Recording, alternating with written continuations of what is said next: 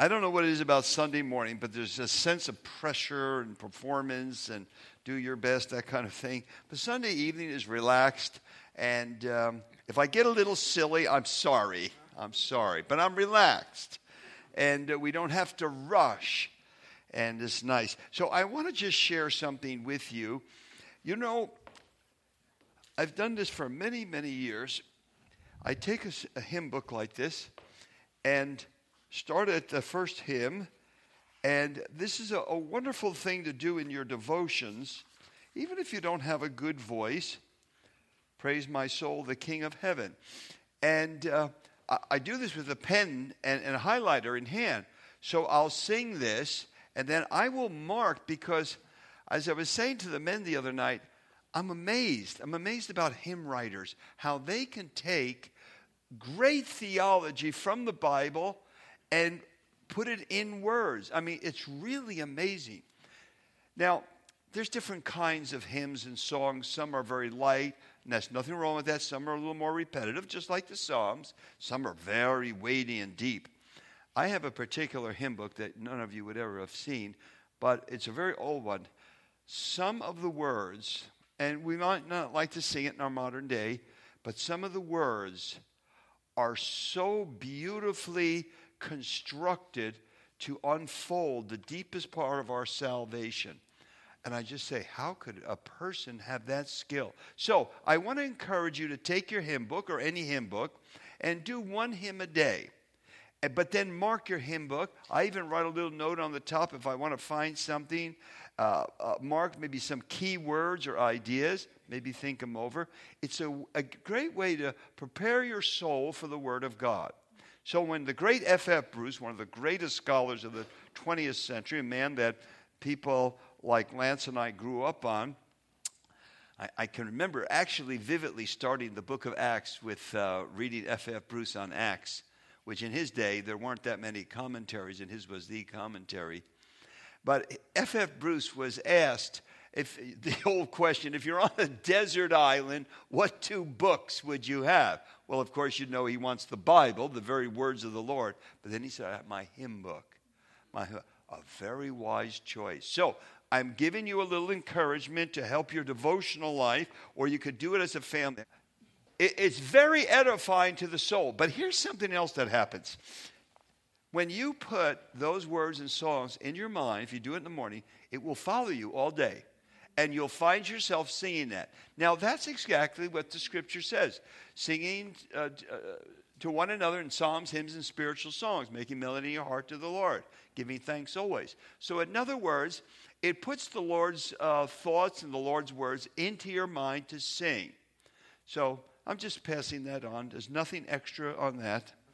Let's go to Psalm 133, and I will, I will read it to you. And remember, this is the psalm I have picked out for you for this year.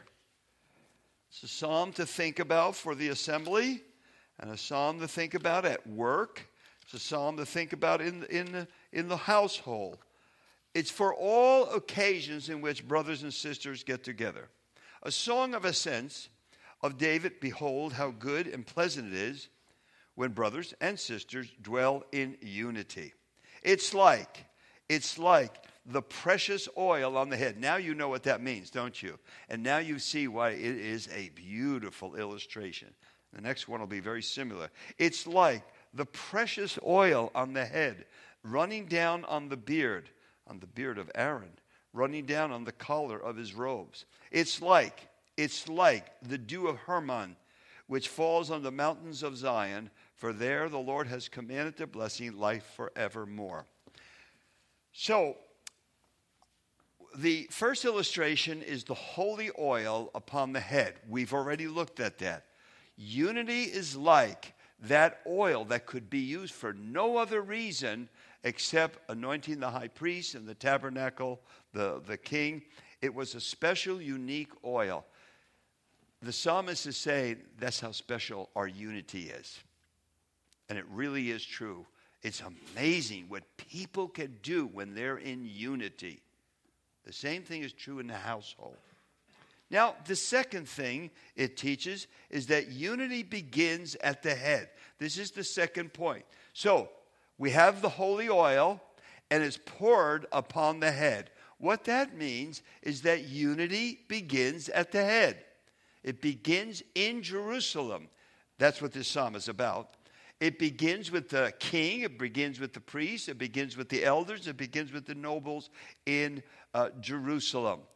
If there is unity in Jerusalem with these uh, officials, then the next point will be it will then diffuse itself down through the nation.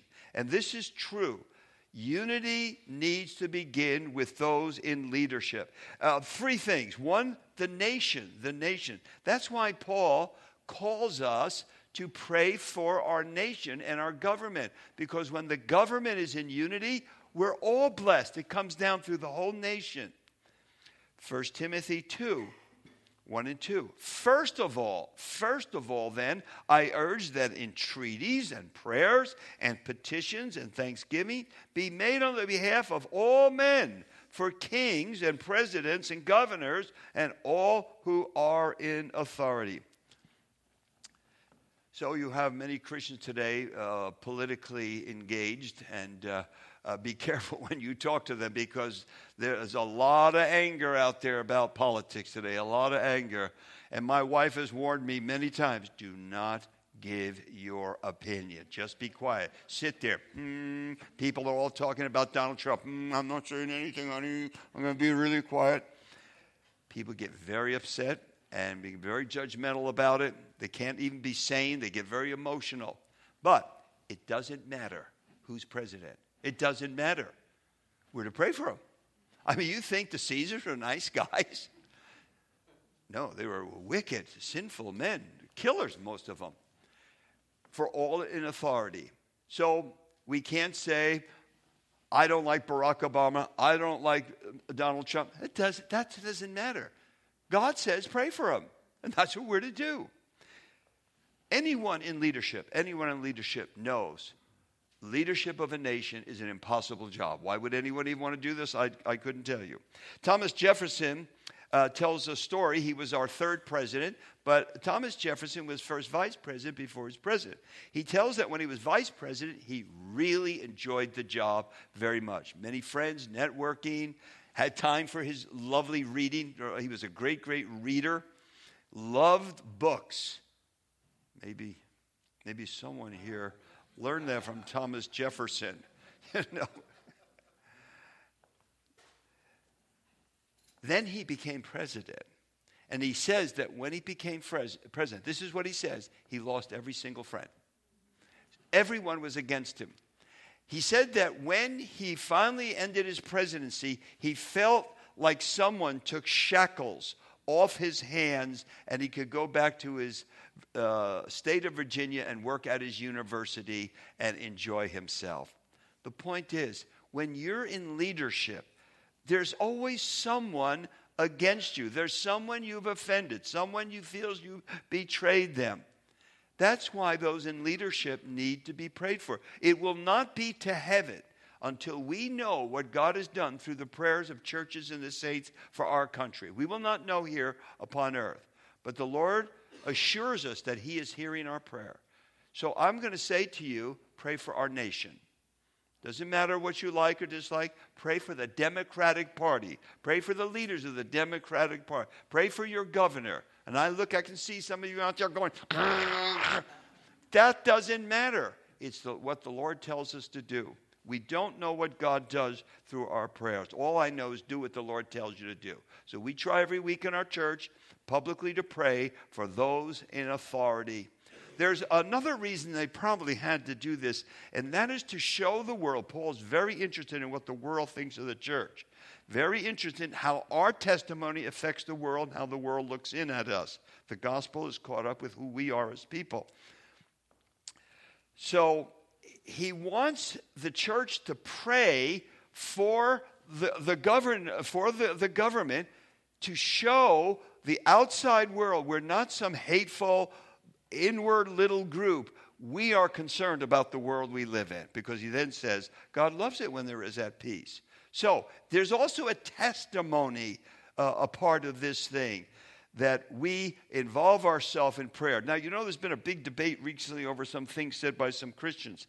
I felt what should have been said in this, these articles is let us, as the church of Jesus Christ, pray for those in authority. That's our job. That is our job. All right, let's move to the second point, which is the home, the Christian home. I want to tell you the Christian home is under attack, unlike anything I have ever seen in my life. We need to pray for the heads of the households. And God has made the men the head of the households. Ephesians chapter 5, there's nothing cultural there about that. We need to pray for the men of our church. Men are under attack. You know, if Satan can destroy the men, he destroys the household. And I am seeing men destroyed today through pornography and other sins. They're being destroyed. it's so hard to find a good man for so many of our good Christian women. Brothers, sisters, let's pray for the heads of households. So, when we go, when I do personally, and then as a church, and I hope you're all doing this, it's our praying for one another. When you pray for one another, pray for the heads of the households. Pray for the men, the fathers, the husbands. Now, we pray for the women and the children too. But there is a special prayer that God will work in the hearts of those who lead our families. The church is no stronger than your best families. Is this not true, Lance? This church will not rise above the best families. And so it's important that our families are in unity and that the men are taking spiritual leadership in the home. We can't go over that enough. And then in the church, we must pray for the elders. Every day, I, we have three churches we're uh, very closely involved in.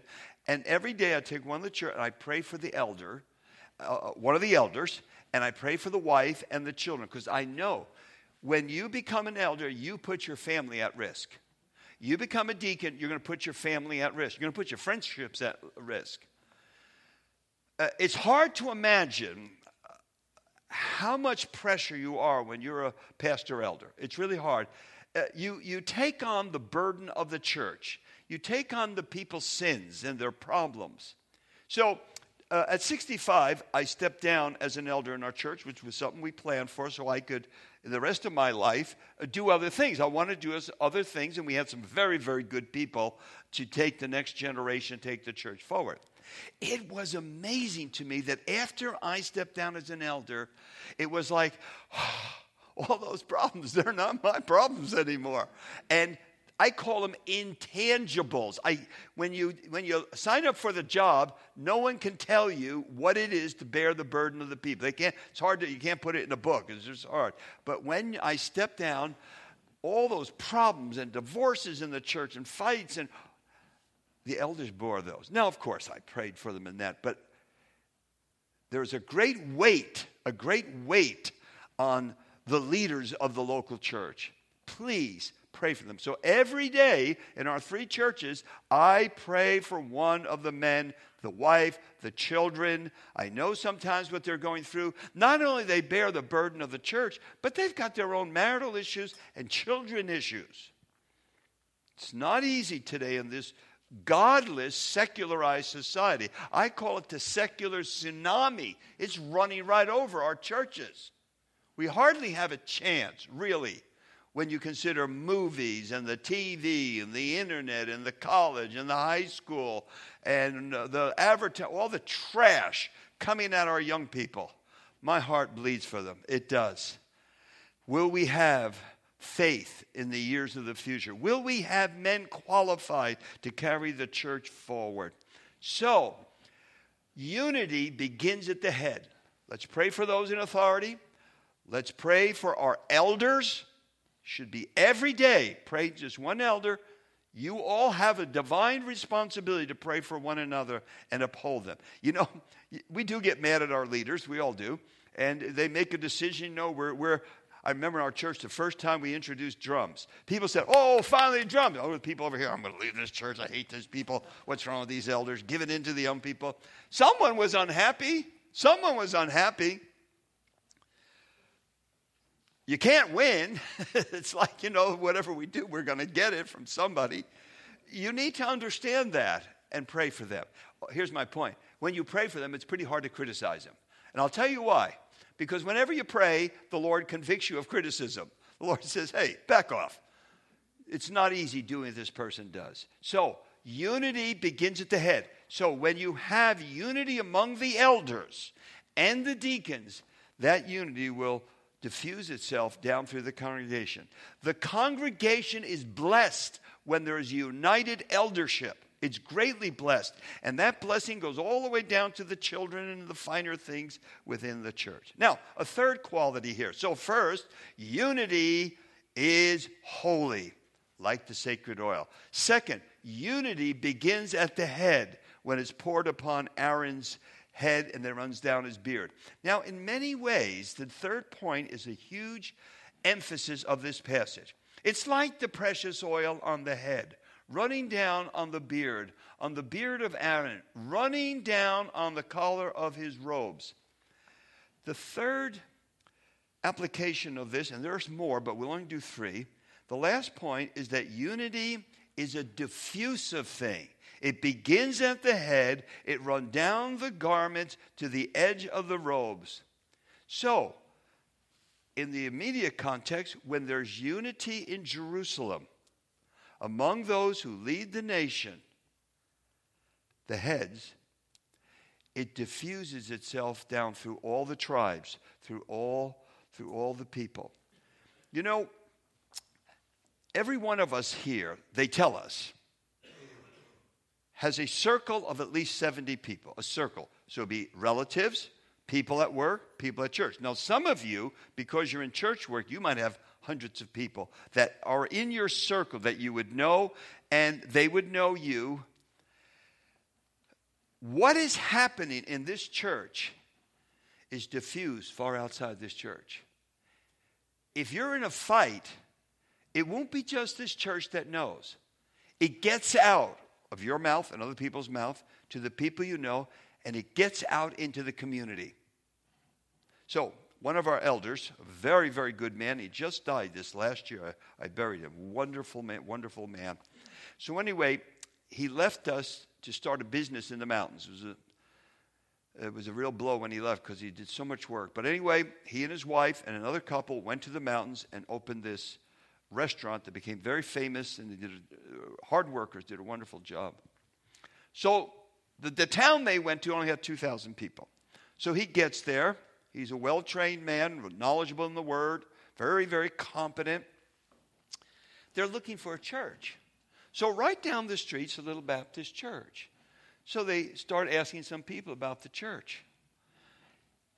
To the person, Every single person said, neighbors said this. These are not Christian people who go to church.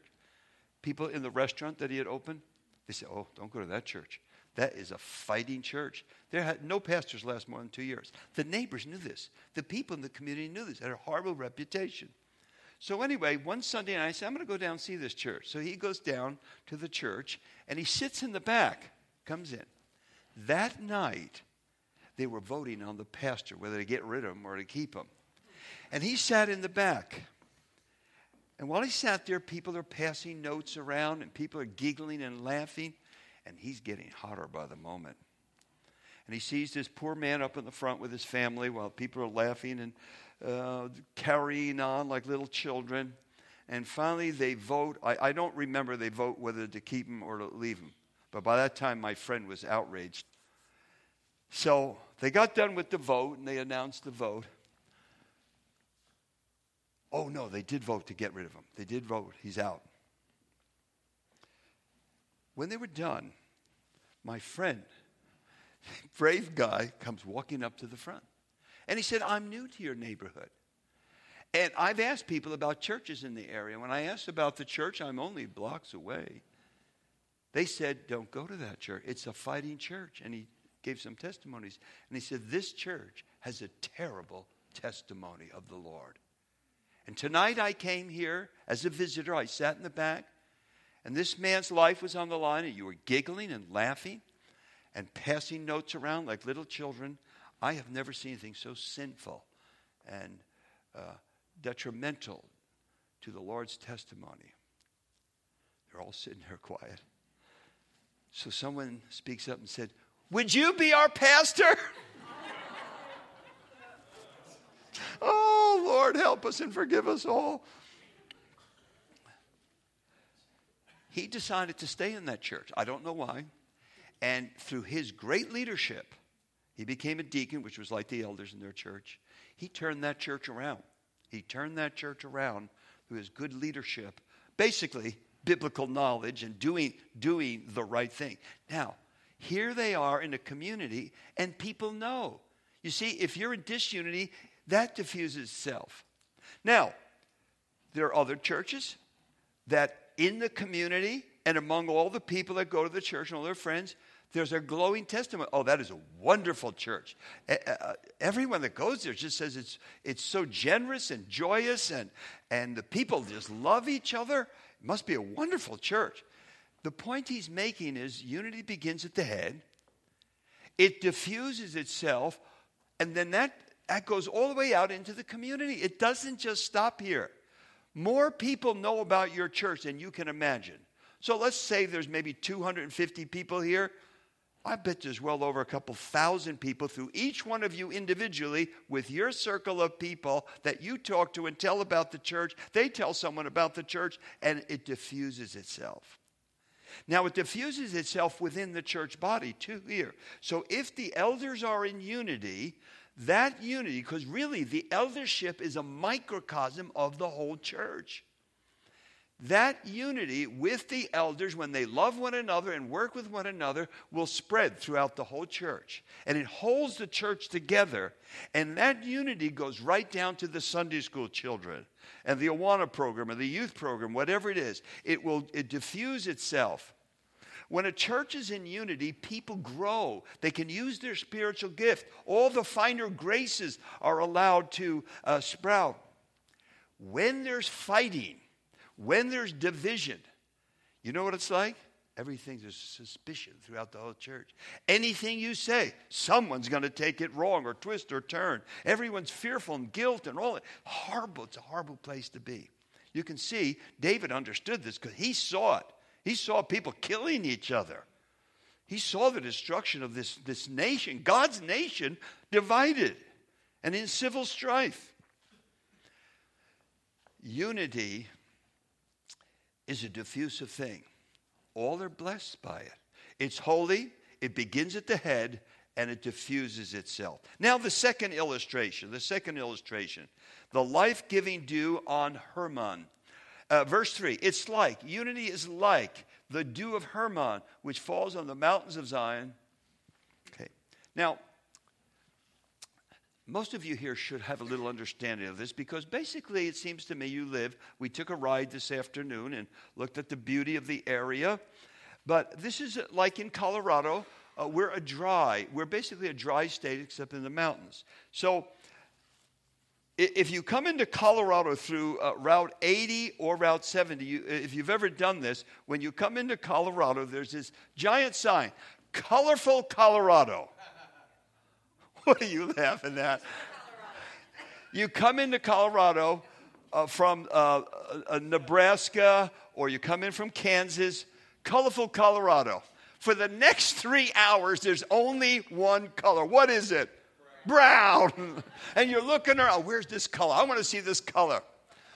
The colors in the mountains. Because as you come into Colorado, and especially if you come in from California, it is desert. It is desert, it is brown. So we should be able to understand this illustration.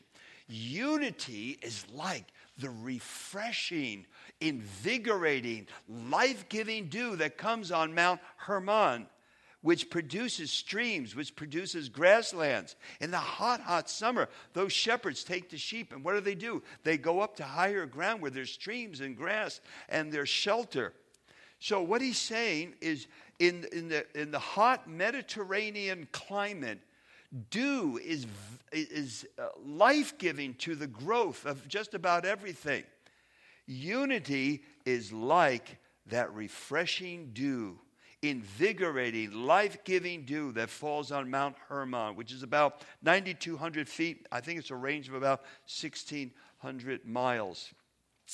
And so the sheep and the, the grasses and the pastures and the streams, all of this is produced by the snows, by the dews, by the rain from the mountain.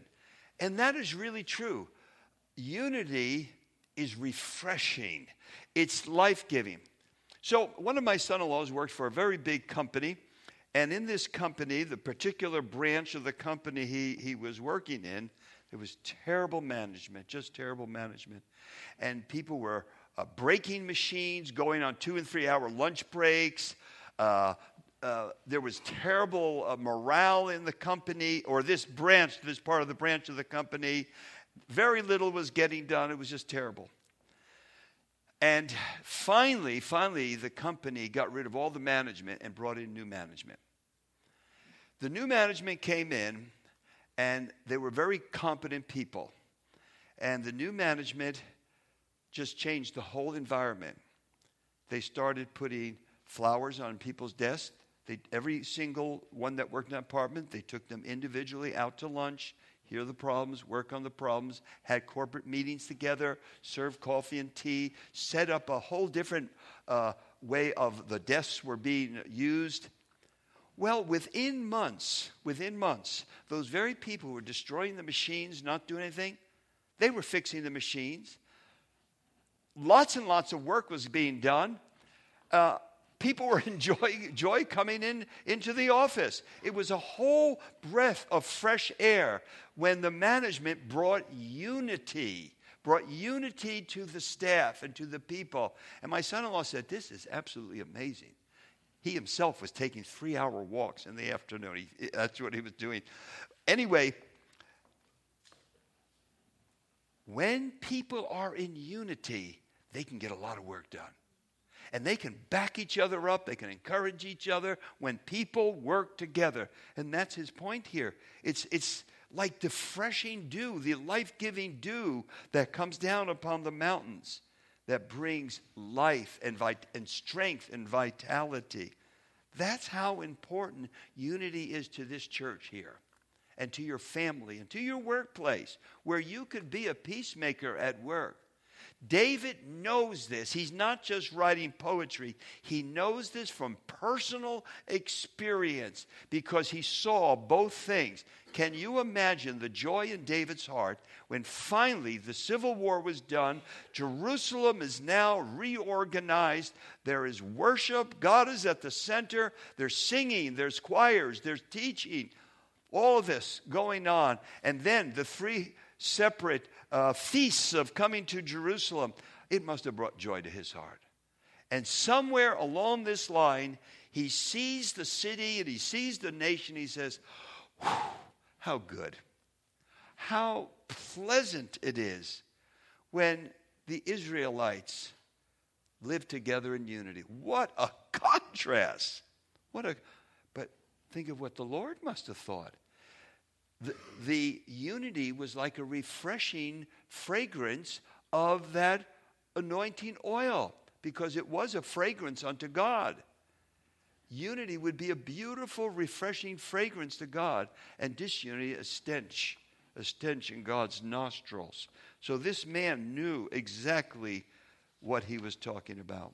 Now we come to the conclusion here of this psalm, the latter part of verse 3.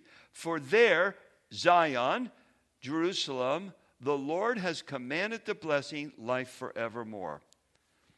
This is a very powerful conclusion. Very, very powerful conclusion. For there, Jerusalem, the Lord commanded the blessing, life forevermore. Jerusalem was where God placed his name. There we have the law taught, there we have the sacrifices made. There we have the testimony of the one true, only God in a completely polytheistic world. There we have the light to the nations. Now, I want to remind you Israel had a great commission. We know that from Isaiah. Israel was to be God's people, God's place, to be the truth on earth to all the polytheistic nations. God had called them to be a light. Now, when they were at civil war, they were no light. They were a disgrace. They were weak. But when the nation came together and the city was under revival and reformation, well, that unity will spread itself throughout the nations. Uh, don't think people didn't communicate in those days. Remember when the Ethiopian came from Africa to come? They knew all about Solomon. I don't think they're as ignorant as you think, often think they were. And people were traveling because of the, of the, the system of travel. Particularly, Jerusalem was on a major highway of the north, south, and east and west, with many people coming through it to go to Egypt and to go to Africa. This was to be God's testimony, God's people. They were to be a light to the nations. And so that's why unity was so important. When they were in unity, they would be the light that they would need to be. Well, how do we apply this to ourselves? Well, 1 Timothy 3:15 says this. I write so that you may know how one ought to conduct himself in the household of God. Now he's talking about the local church. Listen, my dear friends, which is the church of the living God, the pillar and support of the truth. Did you realize that every local church is a pillar that upholds, defends the gospel, which is verse 16? In fact, why don't we look at it real quickly? Let's turn to 1 Timothy chapter 5. This is our job. 1 Timothy chapter 3. Uh, let's just read it again with your Bibles open. Verse 14. I hope to come to you soon, but I am writing these things so that to you so that if I delay, you may know how one ought to behave in the. Notice three uh, metaphors for the church the household of God. We're the household of God, my friends. We're the family of God, which is the assembly of the living God. He's not a dead God, he's not an idol. We are the congregation of the living, only true God. And then I want to point this up a pillar and buttress of the truth. Now, verse 16 great indeed, we confess, is the mystery of godliness. He, Christ, was manifested in the flesh, vindicated by the Spirit, seen by angels, proclaimed among the nations, believed on in the world, taken up into glory.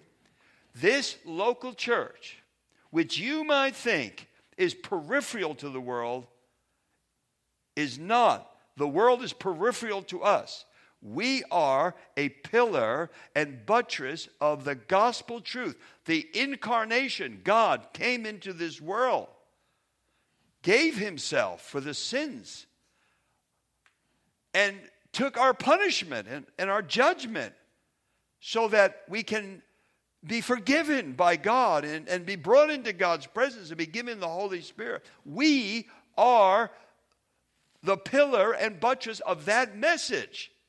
And what is that message? Ultimately, the message of life forevermore.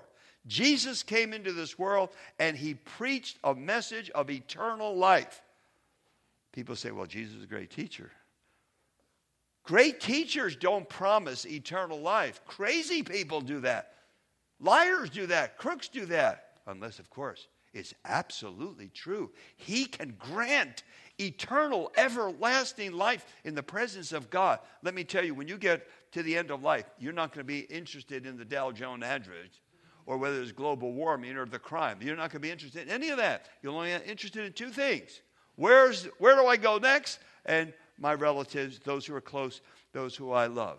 My friends, it's not the University of California that is the pillar and buttress of the truth. It's not the government of California that upholds the gospel. It's not our scientific institutions that uphold the gospel. You will not read about this in Time magazine. You'll read it only here. You, right now, I'm looking at you, you're looking at me. We are the congregation of the living true God. We are the household of God. We are the pillar and we are the support of the greatest message ever given on this earth. And that is the message of salvation, the gospel of the truth of Christ. And when we are in unity, we then become the verifying data of the message. We're the living, walking products of this message. And if we're fighting and hating and killing one another, we have just destroyed the power of the message. It's really our unity that gives us authority in our message and encourages us in our message. The most important thing happening on planet Earth now is not in Moscow or in uh, New York or in London. The most important thing happening on planet Earth right now is the building of the body of Christ. And when he's done with that, he'll be back to judge.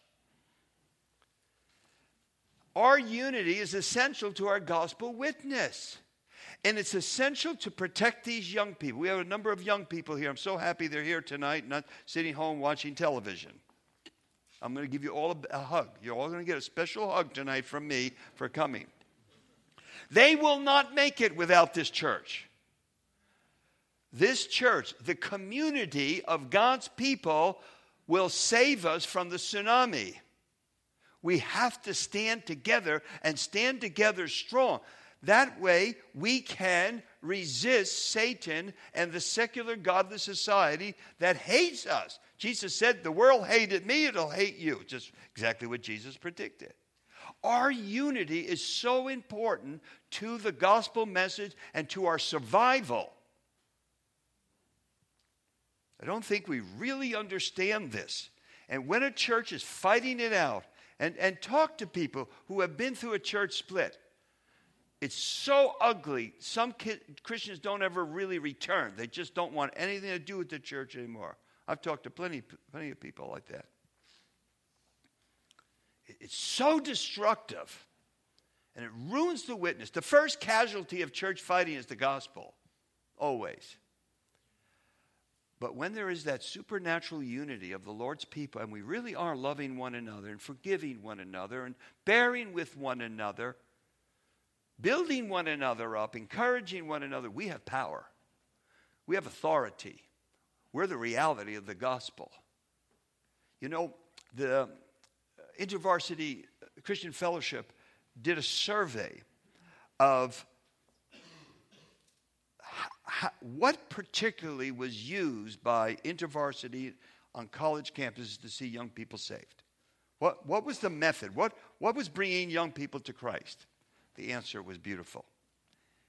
It wasn't so much that they heard a powerful Billy Graham sermon, but the majority young people that got saved on college campuses got saved as a result of coming in among Christian young people, going to a Bible study or going to an activity and actually seeing the lives of born again college students, seeing immediately they were different, seeing love and care for one another. It was that that convinced them of the gospel when presented. So every year, Meryl and I, at our anniversary, we were married Christmas Day. Forgive us. It was different 50 years ago. But there was a reason we had to be married Christmas Day to get my parents in. She, I couldn't get off work and to get a honeymoon in before we had to start school. But anyway, Christmas Day we got married. So every year we go to the same hotel downtown for two nights. And uh, over the years we've gotten to know the people there. And uh, it's a nice time of relaxation. But at the exact same time that we meet every year at this hotel, Campus Crusade for Christ, now Cru, has a thousand young people there for their conference. And we've gotten to know the leaders. And uh, I just love seeing all these college students running around and uh, live and fresh and have their Bibles in this huge hotel. It's a Hyatt Regency. So I'm talking to some of the people that work there and, and uh, some of the actual, like the uh, general managers of the hotel. And they said, We've never seen anything like this. A thousand college students, they're not drinking, they're not running around the halls at 3 o'clock in the morning blasting music, they're not fornicating, they're polite. They go to all the restaurants, even the restaurants know them. This is 20 years they've been doing this. Yes, that's the way it should be. Their testimony is their life together, changed lives, young people able to get together without being drunk, without smoking, and doing all the vile things they do. the people have to admit there's something different about these people. Same thing with uh, InterVarsity. Is when unsaved people see saved people go to a Bible study, come to a home, that they start thinking, what has changed these people? What is different? The gospel. The gospel has created the household of God, the, the congregation of the living God, who now become, and you are, a pillar and a support of the truth, Christ manifested in the flesh. That's how important our unity is to us. Now, you should understand from me and uh, uh, Lance that we do not mean unity at any price. Truth always comes before unity, always. Our, our unity is based on the truth of the gospel, Christ, His Word. That's where our unity comes from. In fact, if we'll just obey our Bible, we'll have unity because the Bible lays out all the virtues to be united humility, forgiveness, bearing with one another, gentle. Go down the list of virtues. Go down the list of virtues. No reason for us having a division, unless it's some very, very serious problem. But I see most churches that divide, it's not a serious theological problem. Much of it is personality, pride, uh, jealousy, uh, inability to be humble with one another. The message is directly connected to our unity and our togetherness, which gives us, as I call it, you are the verifying data of the reality of this message. You're the product of the message. Let me tell you a story, and it's in closing. Many of you uh, here in California would remember Ronald Reagan when he was president of the United States. He, uh, he fostered a, um, uh, a, a, a, relationship with Mikhail Gorbachev of Russia. And it was in all the news. Their, their friendship their ability to talk to one another and to make some real world changes. Ronald Reagan became very concerned about a Jewish dissident who had been 11 years in exile, Anatoly Sharansky. Anatoly Sharansky was world renowned as this Russian dissident in, in internal exile in Russia. Many had tried to get him released. So Mr. Reagan pleaded with Mr. Gorbachev to release him to Israel. And that happened. So the day that Anatoly Sharansky, who became a very famous politician in Israel, one of our presidents read his book, was very much moved by it, George Bush. When he was released, to show you how, how stubborn this man was, the Russian guard said to him, "Now walk a straight line uh, to the west. Well, he, he goes back and forth uh, just to defy them, just defy them. It's not a man they could easily break. So, anyway, he comes to the free world. Reporters, thousands of reporters are there. And so someone yelled out, We heard this story that you almost died to get your Psalter. The Psalter is the book of Psalms, usually in a smaller form you can fit in your pocket. He said, Yes, that's a true story. The Russian guard had taken his Psalter away, and Anatoly Sharansky threw himself on the Siberian snow. And the guard's smart enough to know this guy's prepared to die here, and he's world renowned. Can't have that happen unless Moscow approves it. And so the Russian guard throws his little Psalter down on the snow. Anatoly Sharansky wipes it off, puts it back in his pocket, and returns to the barracks. Someone yelled out, What's your favorite psalm? Jim, what's his favorite psalm? How did you guess that? psalm 133. And then he explained why Psalm 133 was so important. He said, The one thing communists hate more than anything else is solidarity. They can't t- take people in unity. Same thing's true in China right now. Everything to break up people, break up people, control, control. It's all about control of the government. They can't control you if you're with a group. Anatoly Sharansky said at night, every night, they would gather under a little light bulb and they would read the Psalms together every night. And as a result of reading the Psalms every night together, he said, we became one man. Any one of us was prepared to die for any one of us. And they couldn't break that. They couldn't break that solidarity. That's why they wanted to destroy the Psalter. It made them one man, caring for one another, helping one another, and encouraging one another. There's nothing Satan hates worse than the people of God in unity. Loving one another, caring for one another, witnessing to one another, uh, uh, uh, uh building up one another. He, he hates that. He hates that. Because from us goes out the message life forevermore through Jesus Christ our Lord. We really have an important message. It's called the Good News Message. It's the best news ever, actually. Nothing I, can, I, I love more to hear about than eternal life. It's very interesting as you get older. I love those verses on heaven and eternal life and our inheritance. Whenever I see them in my Bible reading, I go, oh, I love that verse. I love that. My inheritance. He's won for me an inheritance, and I have a home in heaven. Oh, boy, that's really good news. Takes away the fear of death and the many, many false ideas we have about death. We have a message, life forevermore. And that message is tied to our unity and our oneness and our obedience and faithfulness to the Word of God. Because I believe that most of our problems, the vast majority of our problems in division, can be solved with the right Christian virtues and attitudes and humbleness and brokenness. I believe many of our problems in our relationships are really a test. What, what principles are we going to operate on? And I'll, I'll tell you what the apostle said do nothing, do nothing do nothing from pride and selfishness. Philippians chapter 2. In humility, in humility, esteem others better than yourself. Don't look only on your own interests, but on the interests of others. Have that mind in yourselves that was in Christ Jesus. What's that mind? Humility and selflessness. How can you fight when you're in humility, esteeming others better than yourself? It's always pride and selfishness, the root twin sisters of all our division. Oh, how good it is when brothers and sisters live together in unity.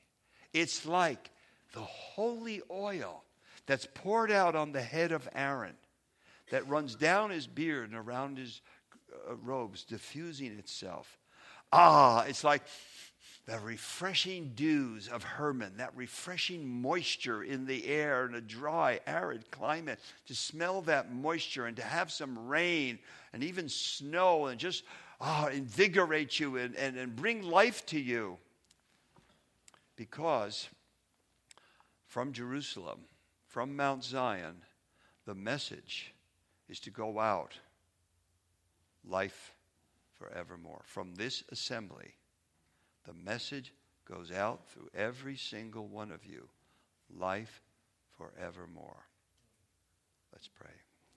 Lord, we, we're thankful for this magnificent psalm. And it is a magnificent psalm. Strikes at the very heart of being human and being living in relationship with people, which is not easy for us sinners proud and arrogant and stubborn. We thank you for the power of the Holy Spirit to live within us and give us the life of God and to remind us of the things of God and the Word of God, to empower us to do the will of God. We're very thankful for the brotherhood and sisterhood, that we're really, really brothers and sisters with the DNA of the Holy Spirit and that we have a wonderful future, a wonderful home. Heaven is our home. And we have a new earth and a new heaven and a brand new body like Christ's body. All these things because of Christ. Blessed with every spiritual blessings in the heavenlies. We're very grateful to be your children and to be saved. May we as a congregation be a living testimony to the power of the gospel, to the reality of Christ in us. May there be no disconnect between what we believe and how we live and speak and act. Work in us And so I pray for this church. I pray for your power to be upon this church. I pray for great grace to rest upon this assembly. I pray that if there's ill feelings towards one another, or jealousies, or anger, or hurt feelings, that we'll just deal with them the way we should in, in full repentance and put these things away and live the Christian life, live the Christ like life. May this local church become a testimony in the community. May the unity and the love of this church spread throughout this city. May many people hear of your work in this local church. May it truly be a faithful, strong pillar and support of the truth of the gospel. Bless this church. Protect this church. Increase this church. May it be pleasing to you in all things. I ask this in the very powerful name of the Lord Jesus Christ. Amen. Amen. It has been a great joy to be with you. And I've only seen unity thus far, but I don't know what goes on under the surface except that I know people. Remember these truths. They're all through the New Testament.